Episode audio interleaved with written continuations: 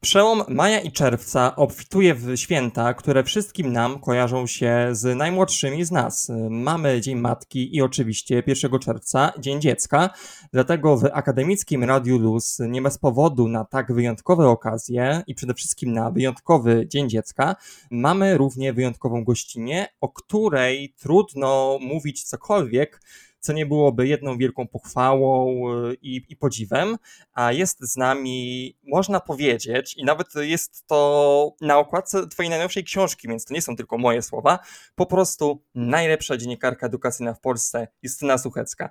Witamy Ciebie serdecznie we Wrocławiu. Cześć, dzień dobry. Muszę przyznać, że cały czas mnie to lekko peszy, że tak ktoś o mnie napisał, ale to bardzo miłe i tak jak wszystko, co mówisz. Tak, dlatego myślę, że rozmowa wokół tematu Dnia Dziecka i naszych najmłodszych, myślę, że wypada po prostu zacząć od tego, żebyś opowiedziała, oby już nie pesząc się, o sobie, kim na co dzień jesteś, jeśli ktoś Ciebie jeszcze nie zna i w sumie skąd wzięła się właśnie taka Justyna, jaką znamy, która dba o to, żeby o edukacji i o najmłodszych z nas mówić jak najwięcej. Justyna wzięła się z Witnicy. To jest takie małe miasteczko w województwie lubuskim. I myślę, że to jest takie przedstawienie nie tylko e, geograficzne, żeby pokazać e, skąd tu przyjechałam, teraz do Warszawy, a chwilowo do Wrocławia, jak widać, ale też dlatego, że, że to skąd jestem bardzo mocno, tak myślę, determinuje to, jak pracuję i co zawodowo robię, bo od zawsze byłam tą dziewczyną z małego miasteczka, która miała poczucie, że to małe miasteczko nie jest ograniczone ograniczeniem, że jest e, jakimś moim kapitałem i szansą. I jest e, tym, co sprawiło, że nauczyłam się bardzo szybko i bardzo dużo rozmawiać z bardzo różnymi ludźmi. Bo w takiej małej miejscowości moja jest niespełna siedmiotysięczna, każdy każdego zna ale to nie znaczy, że każdy jest taki sam. Poznajesz jak w pigułce cały przekrój społeczny, bo chodzisz do publicznej szkoły, gdzie są bardzo różne dzieciaki, bo twoi nauczyciele to ludzie, których możesz spotkać w sklepie, a, a twoi rodzice mają z nimi wspólną historię. Przez to, skąd przyszłam, przez to miejsce, z którego wyrastam, myślę, że w swojej pracy bardzo często staram się tak pisać, czy tak mówić, jakbym mówiła do tamtej małej Justyny z Lubuskiego, jakbym miała dodawać jej sił i wiatru w żagle i pisać o sprawach, które mogą być dla niej ważne, mogą być jej bliskie, ale mogą jej też pokazywać, że wszystko jest możliwe. Ja bardzo lubię w swojej pracy to, że mogę ludziom mówić, że wszystko przed nimi i że najfajniejsze rzeczy jeszcze są dla nich i są dla nich osiągalne, nieważne skąd są, nieważne ile mają lat, e, nieważne co robią na co dzień, czy mają same piątki od dołu do góry i czy wczoraj pamiętali, żeby odrobić zadanie z matematyki. A na co dzień dzisiaj jestem dziennikarką edukacyjną w tvn24.pl, e, dokąd przyszłam e, prawie trzy lata temu z Gazety Wyborczej, gdzie pracowałam przez 11 lat, najpierw w Poznaniu, a później w Warszawie. Na szczęście obecnie różnica miast w takiej odległości nie jest niczym dużym, ale właśnie to już wybrzmiało z Twoich słów i od tego myślę powinniśmy zacząć naszą dzisiejszą pogadankę. Przede wszystkim dla dzieci, bo umówmy się, e, my i zaraz opowiem też troszeczkę o mojej perspektywie, robimy to wszystko po prostu dla tej drugiej strony, która może nas usłyszeć, zobaczyć i możemy po prostu wszystkim pomagać. Zatem Justyno, gdybyśmy mieli tak w pigułce zdefiniować, patrząc na kontekst roku, który jest, nie da się ukryć, bardzo wyjątkowy. Jesteśmy po dwuletnim okresie zmagań z pandemią. Od trzech miesięcy bardzo tragiczna sytuacja związana z wojną w Ukrainie. Jak w tym wszystkim widzisz najmłodszych Polaków, najmłodsze Polki? Co byś mogła powiedzieć e, właśnie też na podstawie Twojej działalności po prostu o nas, najmłodszych Polkach, Polakach? Myślę, że jesteście w bardzo trudnym momencie, bo wojna i pandemia to jedno, ale do tego jeszcze dochodzą takie tematy jak katastrofa klimatyczna czy kwestia zdrowia psychicznego, która jakoś wybrzmiewa dużo głośniej niż e, przed laty. I że dzisiaj być młodą osobą to znaczy żyć w świecie, który naprawdę zmienia się diametralnie na naszych oczach i to zmienia się w sposób, który znaliśmy do tej pory tylko z podręczników do historii albo z książek science fiction czy fantazy, co oznacza, że już nikt, kto jakoś świadomie przygląda się światu, nie może powiedzieć e, takich zdań, które jeszcze kilka lat temu padały również w mediach głównego nurtu i w publicznych debatach, czyli och, ta dzisiejsza młodzież to niczego nie wie, niczego nie przeżyła, my w PRL-u albo my w latach 90. E, kiedyś to były czasy, dzisiaj już nie ma czasów. E, wszyscy znamy te zdania, refreny, które powracają w rozmowach o młodych. Myślę, że dzisiaj to my od młodszych od siebie możemy się uczyć właśnie tego, co to znaczy żyć w bardzo niepewnych czasach, w świecie pełnym wyzwań, ale równocześnie to jest coś takiego niesamowitego, jak od jakiegoś czasu staram się przyglądać jeszcze uważniej pokoleniu Z, tak, czyli osobom urodzonym po 95 roku. E, myślę, że to jest pokolenie, które jest dużo bardziej świadome tej perspektywy, w której się znalazło. To znaczy, że to nie jest tak, że ja i ty teraz mówimy o wojnie, czy o COVID-zie, czy o właśnie klimacie i ich to nie zaprząta tak naprawdę, tylko my im rysujemy tę mapę drogową, tylko jest wręcz odwrotnie. Często to oni wywołują tematy, którymi my powinniśmy się zajmować albo których oczekują od nas, żebyśmy je potraktowali poważnie. Więc ja oczywiście żyję w pewnej bańce, bo otaczam się ludźmi szczególnie zaangażowanymi, ale nawet kiedy odsunę się trochę od tego swojego najbliższego świata, to dostrzegam młodych ludzi, którzy są bardzo świadomi. Ta świadomość bywa ciężarem, ale bywa też wielką, wielką szansą. Zdecydowanie zgadzam się z Tobą i już tutaj chciałbym zaznaczyć, że czytając wszystkie informacje na temat inicjatyw, które podejmują młodzi ludzie, czasem już w szkole podstawowej, czy już w szkole ponadpodstawowej, późniejsze wszystkie projekty, na przykład zwolnionych z teorii, już działalność pozarządowa, także w wieku kilkunastu lat. Tych pomysłów, projektów, które widzę w tym najmłodszym pokoleniu,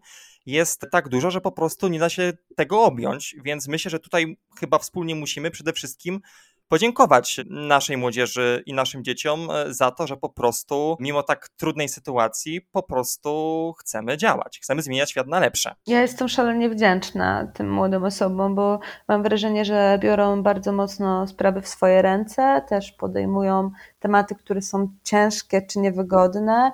Zajmują się choćby w ostatnim czasie bardzo mocno to młodzi, dużo bardziej niż starsi, psychoedukacją na przykład to oni e, organizują różnego rodzaju wydarzenia publiczne, protesty, zabierają głos w sprawach ważnych i nie czekają, e, aż skończą 18 lat, nie czekają, aż ktoś ich do tego głosu zaprosi. Jak trzeba, to na korytarzu w Brukseli e, zadadzą niewygodne pytanie Macronowi, a jak trzeba, to powiedzą w szkole, że żądają, żeby napisać statut na nowo, bo im się nie podoba to, co się dzieje. I to jest wielka moc, bo to jest coś, za co czuję nie tylko wdzięczność, ale mam też poczucie, że to taka perspektywa, która sprawia, że my się cały czas możemy czegoś uczyć od młodszych i trochę nam się odwraca ten e, wyścig pokoleniowy, w którym ten starszy, który jest autorytetem, przekazuje wiedzę i z namaszczeniem mówi, jak żyć, e, tylko że daje nam szansę, ta ich aktywność, żebyśmy razem sobie na to pytanie odpowiadali, jakiego życia chcemy nie tylko dla siebie, ale też dla nich, a jakiego oni by chcieli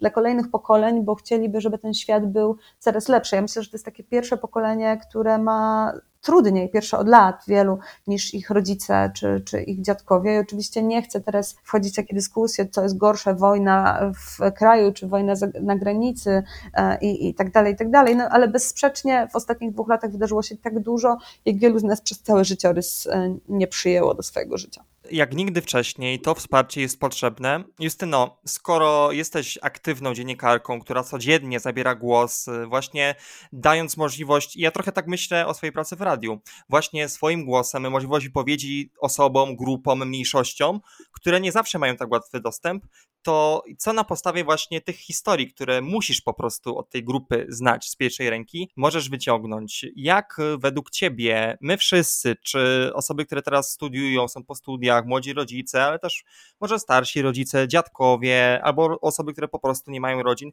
wszyscy jak według Ciebie te potrzeby najmłodszych z nas y, powinniśmy wspólnie rozwijać? Na jakie kwestie chciałbyś teraz najmocniej położyć nacisk? Co według Ciebie jest teraz takie jakby no najpilniejsze, czegoś musimy zacząć? Po pierwsze to jest wspaniałe, że tak myślisz i mówisz o swojej pracy, bo wydaje mi się, że to jest coś, co nam bardzo łatwo zgubić w mediach, to znaczy to, że my jesteśmy tak naprawdę niejako mikrofonem dla cudzych spraw, że oddając komuś głos, czy nawet zabierając głos, to robimy to w cudzym imieniu. Oczywiście nie jest to wybór demokratyczny, ale że przez to możemy dawać szansę na nagłośnienie perspektyw, które są gdzieś ukryte, które są niedostrzegalne. I gdybym miała odpowiedzieć już wprost na to pytanie, co jest tą pierwszą rzeczą, to rzeczywiście byłoby nią zdrowie psychiczne i dobrostan. I to jest coś, co każdy z nas może zrobić i czym każdy z nas może się zająć na bardzo różnych e, poziomach i na różnym stopniu zapotrzebowania, bo oczywiście nie jest tak, że wszyscy nagle teraz e, mamy zostać interwentami kryzysowymi czy terapeutami. Specjaliści są nam potrzebni i od tego są, ale każdy z nas może w tym swoim własnym ogródku zaopiekować pewne kwestie, na przykład zastanowić się nad językiem, którego używa, E, w stosunku do zaburzeń psychicznych, ale nie tylko do zaburzeń. Na przykład, czy nie nazywa nikogo z kim się nie zgadza wariatem, albo czy nie mówi, że coś jest schizofreniczne, kiedy jest po prostu um, jakieś poplątane, pomieszane, czy wreszcie nie, nie wysyła e, swojego e, oponenta w dyskusjach do najbliższego szpitala psychiatrycznego. To jest taka pierwsza rzecz. Jak zaczynamy od słów, to od razu robi się łatwiej. I te słowa zarówno dotyczą kwestii takich jak takie jasne e, tematy, jak na przykład depresja, ale też rzeczy, które na pierwszy rzut oka nie zawsze kojarzą nam się ze zdrowiem psychicznym, czyli na przykład kwestie dotyczące ciało pozytywności czy samoakceptacji, to w końcu my dorośli e, dajemy przykład młodszym i kiedy na przykład, e, myślę, że młodzi rodzice mają szczególnie dużą presję i duże zdanie, kiedy mówimy swoim dzieciom, że są piękne i mądre, ale sami patrzymy w lustro i mówimy o sobie najgorsze rzeczy, ciągle się wydajemy sobie za grubi, za chudzi, za krzywi, za starzy, za jacyś, to one tym nasiąkają, że ten moment, w którym to my zaczynamy opowiadać im świat, to jest moment, w którym my bardzo musimy uważać na język, którym się posługujemy.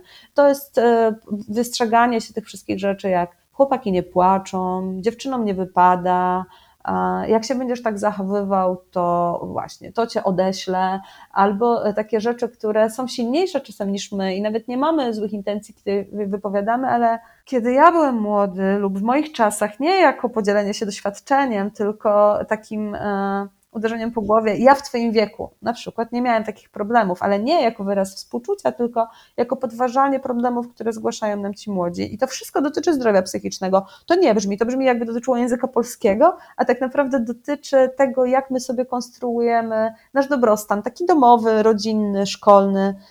On się cały czas zaczyna w słowach. Oboje działamy w mediach, więc tym bardziej nasze słowa są bardzo cenne. Ja również chciałbym podkreślić, że tak samo nie warto mówić czy o dzieciach, czy właśnie o nas dorosłych, deprecjonując to, co jest dziecinne, bo na przykład mówiąc, y, że, że nie bądź taki dziecinny, no, no, no dziecko by tego nawet y, nie zrobiło. Po prostu w naszym języku możemy też nieświadomie właśnie deprecjonować tę grupę, a jak już ustaliliśmy, nasze dzieci potrzebują wsparcia tak naprawdę chyba jak od kilku dekad nigdy wcześniej nie było to potrzebne. Ja myślę, że bardzo na aktualności e, zyskało e, to zdanie, zwrot Janusza Korczaka, od którego wszyscy cały czas możemy się uczyć, e, że dziecko też człowiek. I jak sobie to uświadomimy, jak wyrzucimy ze swojego słownika takie zwroty jak pogadamy jak dorośniesz, jak będziesz dorosły, zobaczysz, to ta komunikacja będzie też łatwiejsza, bo e, oni nie czekają na jakiś kolejny etap w życiu, oni nie stają się dorośli wtedy, kiedy im dajemy dowód osobisty i kiedy mogą kupić e, wino w sklepie, tylko stają się dorośli wtedy, kiedy im dajemy do tego przestrzeń, na, na to w różnych momentach, ale nawet gdyby byli e, dziećmi bardzo długo, to przecież nie powinno być przyczynkiem do właśnie umniejszania czy deprecjonowania, tylko hmm, między Bogiem a prawdą bardzo często chciałabym być znowu dzieckiem i myśleć sobie właśnie o tej nieposkromionej wyobraźni, którą się wtedy ma, o tej znacznie większej elastyczności niż ta, kiedy się ma lat 30 parę, o tym poczuciu, że jeszcze tyle nas czeka, więc żeby ktoś mógł mieć takie poczucie, że tyle go jeszcze czeka, gdy jest młody, to potrzebuje dorosłych, którzy mu nie będą tej perspektywy przesłaniać, odbierać, nie każą mu czekać na lepszy świat, tylko będą ten lepszy świat budować razem z tą młodą osobą. Nie można, mówiąc o dzieciach, ominąć tego, co no, umówmy się, w zdecydowanej większości spotyka nas i spotyka nas najczęściej przez te 12-13 lat, czyli edukacji publicznej. Jak mogłabyś streścić na podstawie Twojej wiedzy, doświadczenia, no i oczywiście działalności, Jak to jest e, z tą naszą polską edukacją na 2022 rok? To jest bardzo trudne pytanie, bo oczywiście trudno jest zamknąć w krótkiej odpowiedzi, ale myślę, że mamy do czynienia z takim zderzeniem dwóch światów. Świata sprzed reformy edukacji z 2017 roku, czyli świata, w którym Polska przodowała w międzynarodowych badaniach takich jak PISA czy TEAMS, kiedy o naszych uczniach i uczennicach, tych młodszych, ale też tych 15-letnich, mówiono na świecie i zastanawiano się, jak my to zrobiliśmy, że oni uczą się tak dużo, że różnice między nimi maleją i że szkoła nie jest dla nich jeszcze idealnym miejscem, bo w tych badaniach też widzieliśmy, że bywa bardzo opresyjne, ale szkoła jest na pewno miejscem, w którym zdobywają umiejętności. Do roku 2022 to jest ten, ten e, drugi punkt, z którym się to wszystko ściera, kiedy mamy szkołę, która przeszła przez bardzo trudne dla niej zdalne nauczanie, wcześniej przez strajk nauczycieli, ogólnopolski taki strajk jakiego żadna branża e, w Polsce w ostatnich latach nie doświadczyła. Szkoła, na którą nałożyła się wojna i wielka fala migracji uchodźczych, szkoła, która de facto stała się w wielu miejscach Polski szkołą dwu, a nawet trójjęzyczną. No i szkoła, w której bardzo mało osób czuje, że szacunek do nauczyciela to jest coś powszechnego. E, dzisiaj, jak nigdy wcześniej, a piszę już edukacji kilkanaście lat, widzę, że brakuje nauczycieli i nie dlatego, że nie ma dobrych osób, które mogłyby w szkołach uczyć, tylko dlatego, że szkoła stała się dla nich miejscem opresyjnym, miejscem, którym nie są nie tylko dobrze wynagradzani, ale nie są też doceniani, bo wszystkie rzeczy, które nie udają się społecznie w naszym kraju, są na nich przerzucane.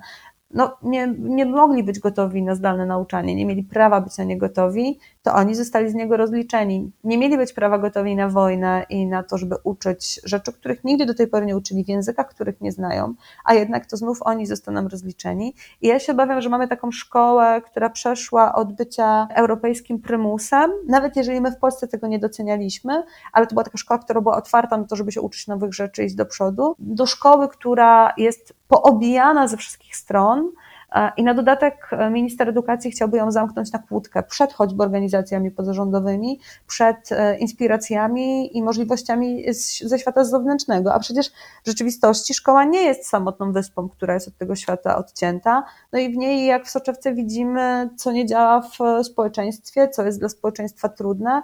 Więc ta szkoła to tak dostała kilka mocnych ciosów w ostatnich latach. Nie bardzo widzę, żeby był ktoś, kto podaje jej rękę, żeby mogła się podnieść. I e, to jest oczywiście teraz bardzo patetyczne, co powiem, ale tym kimś może być każdy z nas. Pierwsza rzecz, do której bardzo chciałam zachęcić tych, którzy mają dzieci w wieku szkolnym, ale też działaczy społecznych, również tych młodych studenckich, to jest to, że właśnie mija 5 lat od poprzedniego w wielu przypadkach, w większości szkół, uchwalenia statutów szkolnych. Statut szkolny to jest taka mała szkolna konstytucja. To on e, określa, jak mogą się zachować uczniowie, co będą w szkole robić, jak mogą się ubierać, jak będą korzystać z telefonów komórkowych. I przez wiele lat traktowaliśmy to coś jako narzędzie opresji. A tymczasem statut w połączeniu z programami profilaktyczno-wychowawczymi to jest coś, co można napisać na nowo, co może zbudować nam dobry klimat w szkole, co może sprawić, że będziemy myśleli o szkole jako miejscu przyjaznym, bezpiecznym, bezpiecznym i pierwszym krokiem do zrobienia tego jest napisanie tego statutu wspólnie. I to może zrobić każdy z nas, kto jest związany ze szkołą, może się w tę społeczność włączyć u siebie. Nie musi czekać na ustawę, nie musi czekać na rozporządzenie, nie musi czekać, aż minister powie, że coś należy zrobić, tylko może zebrać rodziców, nauczycieli i uczniów i usiąść razem i zastanowić się, naprawdę, jakiej my szkoły potrzebujemy w Witnicy, we Wrocławiu, e, na Pradze, w Warszawie, bo każda tej szkoły potrzebuje trochę innej, każda społeczność ma różne potrzeby e, i, i to, co może zrobić każdy z nas, to się w ogóle nad nimi zastanowić, nie tylko siąść i powiedzieć, szkoła jest zła, albo szkoła jest jak więzienie, albo bo w szkole to i tak zawsze tak było i zawsze już tak będzie, bo jeżeli oczywiście będziemy popadać e, w ten pesymizm mares, to się na pewno spełni, ale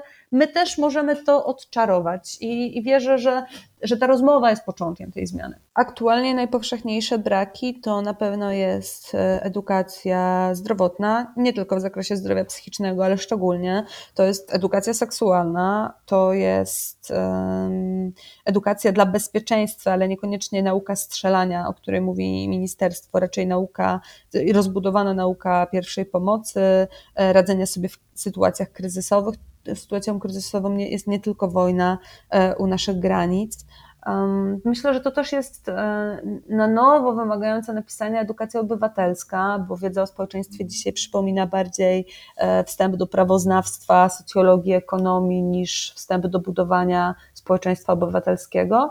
I w jakimś sensie nowa, nowe podejście do wiedzy ekonomicznej podstawy przedsiębiorczości, to z kolei jest taki przedmiot, który jest szalenie teoretyczny, a my moglibyśmy na nim właśnie uczyć młodych ludzi, jak poruszać się na tym zmieniającym się rynku pracy, jak w ogóle uczyć się przez całe życie. I to chyba właściwie od tego powinnam zacząć, że dziś mamy szkołę, w której myślimy o tym, że będziemy uczyć się przez 12 lat, plus niektórzy pójdą na studia. I dla wielu e, to jest 12 e, lat wyczekiwania, aż to się skończy. Tymczasem dobrze prowadzona edukacja to jest taka, w której rozbudzamy w ludziach potrzebę dowiadywania się nowych rzeczy, rozwijania się.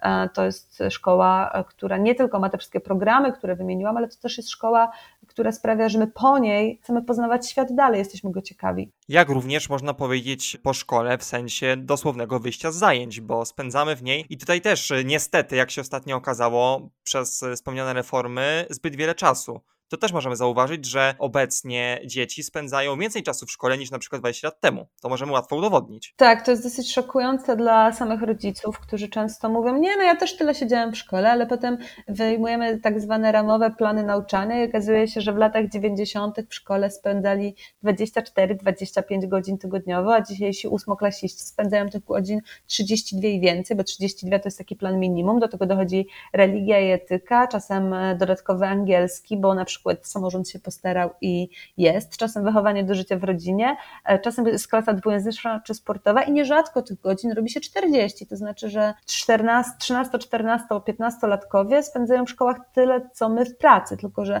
my, jeśli świat jest idealny, a do tego mam nadzieję dążymy, zamykamy komputer po 8 godzinach i zostawiamy pracę w pracy. Tego każdemu życzę, tak to powinno wyglądać. A uczniowie przechodzą do domu po tych 8 godzinach i zaczynają drugi etat odrabiania lekcji, przygotowywanie się do lekcji, czytanie rzeczy, których sobie nie wybrali, tylko czytanie rzeczy, które trzeba, bo tak wynika z kanonu. I w pracy są w zasadzie cały czas, co zabiera im e, całą energię na przyjaźnie, na które potem narzekamy, że się z nikim nie spotykają, a zwyczajnie mogą nie mieć siły, na pasję, na sport, na nudzenie się które też jest bardzo potrzebne.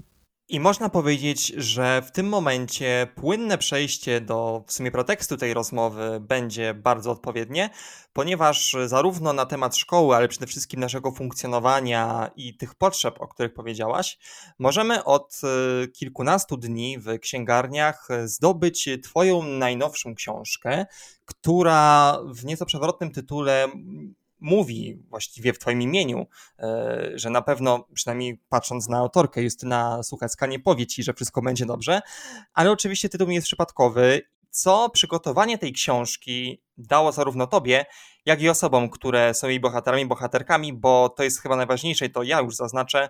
To jest właśnie książka, która przede wszystkim daje głos innym. Tak, jak e, dwa lata temu napisałam swoją pierwszą książkę, książkę dla dzieci, takich powiedzmy 9, plus, ale jak już wiem, czytają od 9 do 109, Young Power, to ta książka miała pokazać pasję, talenty, to, że młodzież, dzieci robią fantastyczne rzeczy, mogą być inspirujące, czyli trochę to, od czego zaczęliśmy tę naszą rozmowę, ale bardzo często byłam przy jej okazji pytana o to, a co z tymi, którzy nie mogą, co z tymi, którym coś przeszkadza, którym jest ciężej w życiu, którym nie wszystko się udaje, jak im możemy pomóc, żeby oni też mogli mieć power i być ciągle young.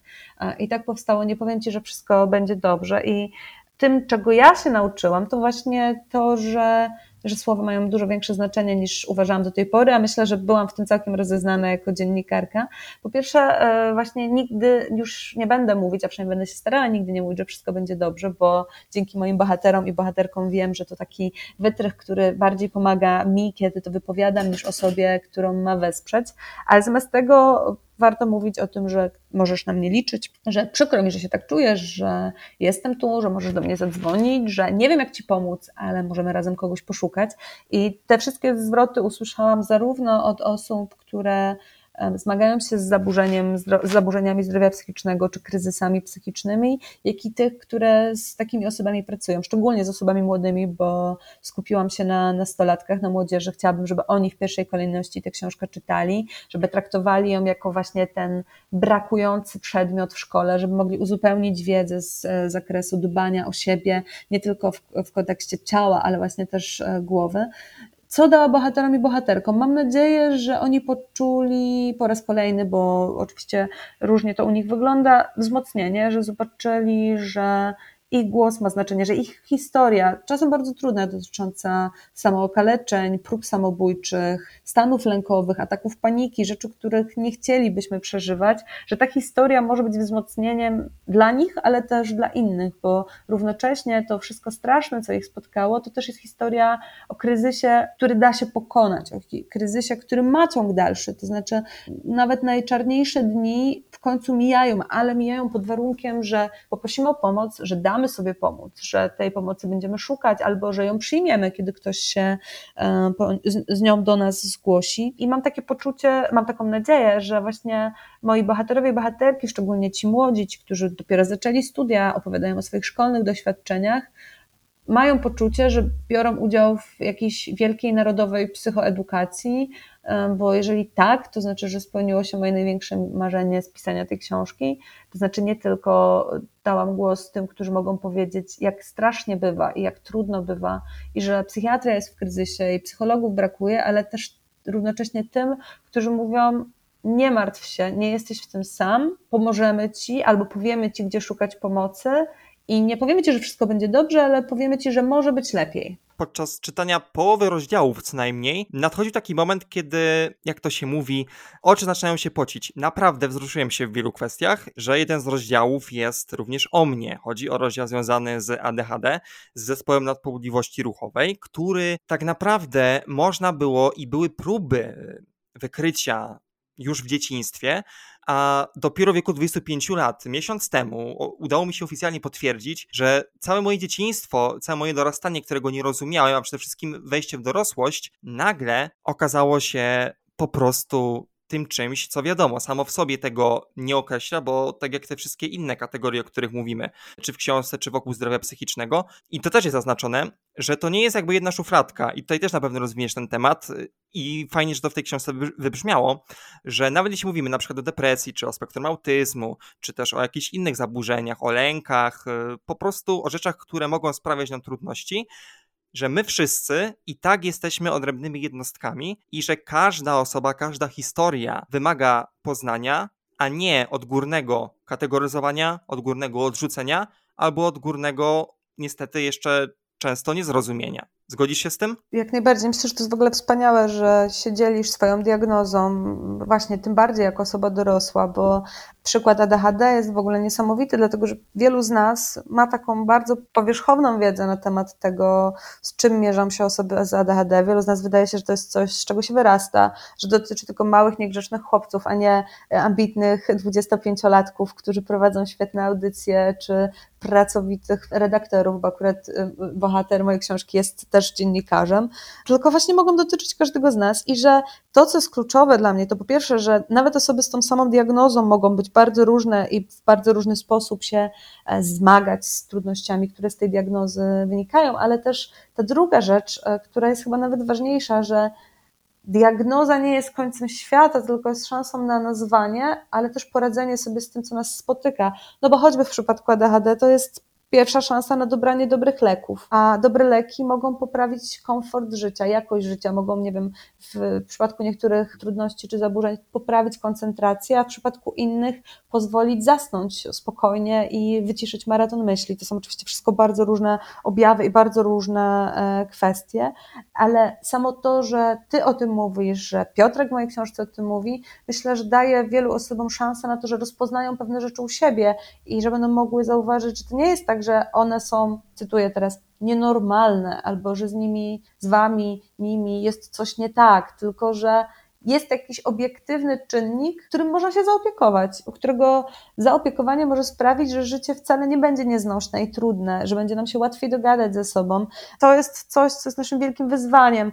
To bardzo wiele rzeczy, to jest bardzo wiele kwestii. Przecież na przykład przez lata podważano diagnozy dysleksji czy dyskalkuli. Po prostu uważano, że osoby, które się e, tym e, legitymują, mówię teraz o papierach oczywiście, ale to, to nie jest tylko kwestia papierów, że są leniwe albo że są cwane, że próbują przechytrzyć jakiś system i że to mówienie o tym jest ważne po to, żebyśmy wiedzieli, że to nie jest kombinowanie, to jest próba doprowadzenia swojego życia do najlepszego możliwego standardu, jaki nam przysługuje każdemu z nas. Chcę tutaj przytoczyć metaforę, która pojawiła się w moim umyśle właśnie w okolicach e, tej psychiatrycznej diagnozy, że ja tutaj naprawdę, jeśli ktoś nie ma takiego uczucia, mówię nawet dosłownie z ręką na sercu, że tak się poczułem po tych 25 latach.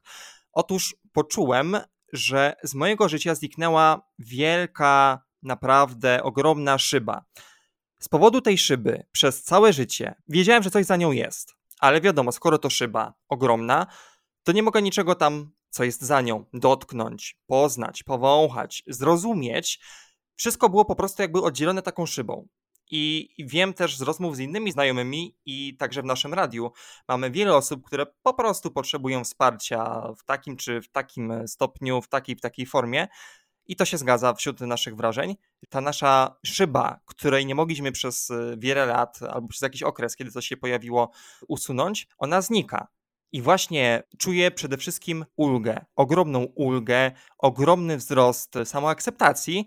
Przestajemy sobie myśleć, ja wiem, że nie zawsze to jest e, proste, nie zawsze się tak dzieje, ale mówiąc o sobie i o tych osobach e, znajomych, my naprawdę często odzyskujemy wiarę w siebie. Znam też oczywiście z rozmów i z działalności też jedną z bohaterek twojej książki, no i w sumie właśnie naszą wrocławską dumę, Janinę Bąk, która właśnie mówiąc, edukując y, także o swojej historii związanej ze zdrowiem psychicznym, powtarza, że nie ma zbyt błahych powodów, dla których możemy potrzebować pomocy. I nie ma czegoś takiego. I zwłaszcza mówimy tutaj o dzieciach, o młodzieży, y, które, tak jak już wspomnieliśmy, potrzebują ty, tyle wsparcia. Nie ma po prostu, nie powinno być jakiejś kategorii, że my nie zasługujemy na pomoc, my nie potrzebujemy pomocy, bo bo to nie jest wystarczający powód. Na pewno tutaj chyba nie będziemy się spierać, Justyno.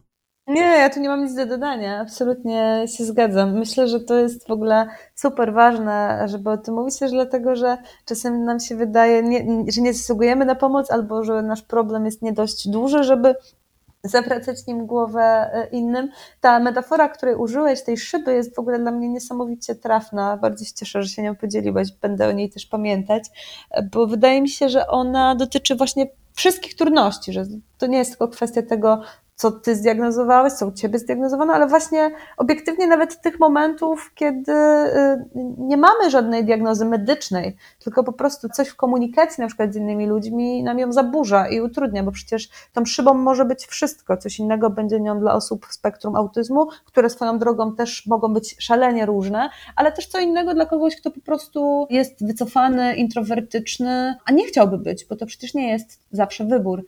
I o tej szybie fajnie rozmawiać i myślę, że w ogóle widzieć ją, bo czasem bardzo, nam się wydaje czasem, że bardzo dobrze przez nią widzimy, ale przecież dotknąć tych rzeczy za nią nie możemy. No i właśnie tutaj widzę takie połączenie tych myśli, że to uświadomienie sobie, że ona jest i że jej istnienie nie jest czymś złym, jest równie istotne. Tak, ją można e, przecież polerować, można otworzyć okno i to jest najważniejsze. A może być tak, że to nie będzie się działo w y, tym kierunku, żeby tej szyby od razu, że tak powiem, się pozbyć. Tylko właśnie. I tutaj musimy też w sumie podziękować tym wszystkim osobom, które profesjonalnie o nas, y, przypomnę, naprawdę ogromny odsetek społeczeństwa i zwłaszcza wśród najmłodszych, że te wszystkie osoby, które zajmują się i starają się w tej naszej rzeczywistości pomagać profesjonalnie, to tutaj też chcemy im bardzo podziękować i zwłaszcza w kontekście Dnia Dziecka też chciałbym zaznaczyć, że mam nadzieję i również te osoby, które może nas słyszą i są w takiej branży, czy, czy obracają się powiedzmy wokół tej tematyki, żeby naprawdę i to znowu jest e, kolejna sytuacja w tej rozmowie, że wszystko się składa w jedną układankę. Po prostu siebie wspierajmy. I tak samo my dorośli, po prostu wspierajmy dzieci Nieważne, czy to są nasze dzieci, czy to są dzieci, które znamy, czy to są dzieci, które nawet nie znamy osobiście, ale edukując na przykład nasze otoczenie, nigdy nie wiemy i myślę, że to jest kolejna rzecz, którą możemy sobie uświadomić i z mojej radiowej działalności, oczywiście moich kolegów, koleżanek również, i z twojej telewizyjnej czy dziennikarskiej. I to znowu jest powtórzenie, no rozmowa powtórzeń. My wszyscy mamy ten głos i mamy tę moc. To jest ten wyświechtany tekst piosenki z jednej z kreskówek, ale myślę, że mam tę moc po tych y, twoich dwóch książkach, zwłaszcza po ostatniej, jak chociaż w jednej osobie coś takiego się wzbudzi, to jest chyba naj, najpiękniejszą zapłatą za to wszystko.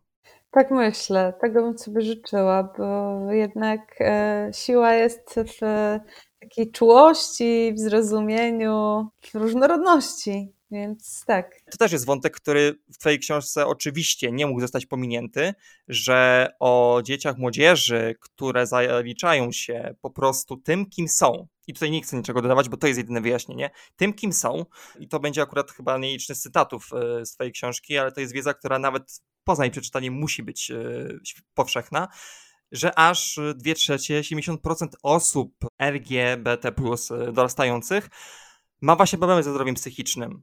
Bardzo częste są na przykład y, myśli samobójcze, czy inne zachowania, które po prostu nawet y, kamuflowane mogą być niezauważone. I tutaj ogromnie trzeba też podziękować y, jednemu z bohaterów Twojej książki, który właśnie od kilku lat stara się pomóc tej społeczności. Tak, zdecydowanie. I myślę, że to jest też ten przejaw wspierania się i działania. Dominik e, razem z wspaniałą ekipą swoich rówieśników e, zrobił coś niesamowitego. Ja mam cały czas w głowie takie zdanie, dzięki któremu on odczarował w moim życiu rankingi. Ja piszę kilkanaście lat od edukacji, nienawidzę pisać o rankingach.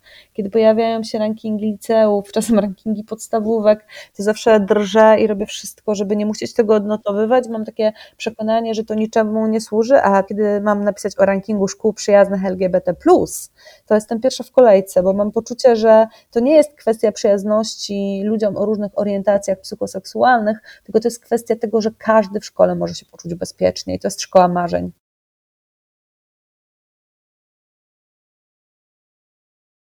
Mimo tego, że jestem dziennikarką od kilkunastu lat, to mam wrażenie, że przy tej książce nauczyłam się lepiej słuchać, dawać więcej przestrzeni moim rozmówcom i rozmówczyniom, nie tylko jako dziennikarka, ale też jako człowiek.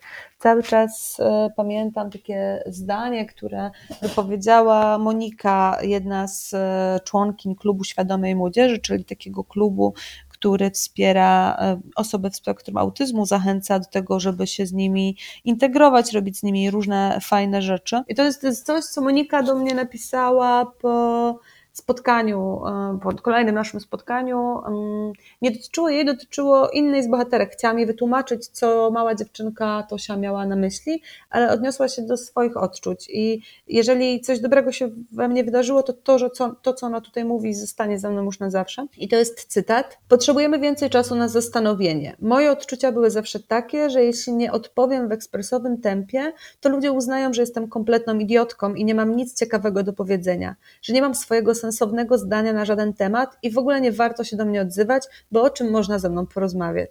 A ja miałam mnóstwo ciekawych rzeczy do opowiedzenia, ale ludzie nie chcieli czekać, aż się namyśla. Zostawiali mnie więc z moimi niewypowiedzianymi przemyśleniami, a ja miałam poczucie krzywdy. Bardzo bym chciała nie sprawiać, że ktoś będzie miał przeze mnie poczucie krzywdy. I jeżeli coś dobrego się wydarzyło, to mam nadzieję, że właśnie, że, że będę w tym coraz lepsza, że będę umiała to nieść w świat. A e, Moim bohaterom jestem wdzięczna za zaufanie, za to, że mi poświęcili bardzo dużo czasu, że wpuścili mnie do swoich światów, że pokazali mi, jak bardzo różni są ludzie. To wiemy wszyscy i to jest takie oczywiste, ale dopiero kiedy zaczynamy się tym różnicom przyglądać z bliska i ktoś nam zaczyna je tłumaczyć swoim językiem, to dopiero wtedy możemy je poczuć i jakoś lepiej zaopiekować się nie tylko nimi, ale też sobą. To co, tak podsumowując tę rozmowę, chciałbyś przekazać nam wszystkim tutaj, i najmłodszym, i rodzicom, i nierodzicom, studentom, nie studentom, komukolwiek, co możesz na taki Dzień Dziecka i taki właśnie początek y, kolejnego lata nam przekazać? Co chcesz nam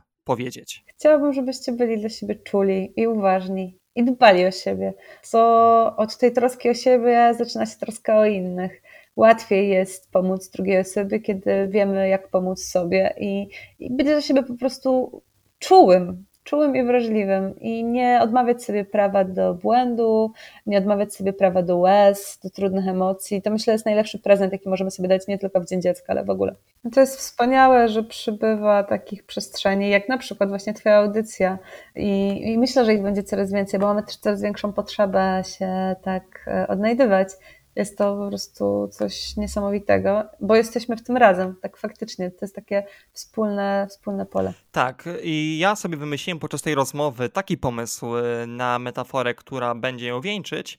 To, że mamy Twoją książkę przed oczami i możemy z niej korzystać, y, to jedno, ale w sumie my wszyscy jesteśmy takimi książkami i my wszyscy, zwłaszcza z naszym najmłodszym pokoleniem powinniśmy właśnie taką jedną wielką książkę naszego życia wspólnie pisać i oby podczas jej tworzenia było jak najwięcej frajdy, jak najwięcej dobrych relacji, a jeśli pojawiają się trudności, także na starcie, to wiedzmy i to będziemy na pewno podkreślać każdego dnia, ty i ja w swojej działalności, sytuacji bez wyjścia, no nie powiem, że nie ma, ale bardzo, bardzo często spróbować, popytać, powiedzieć i przede wszystkim wspierać się wzajemnie.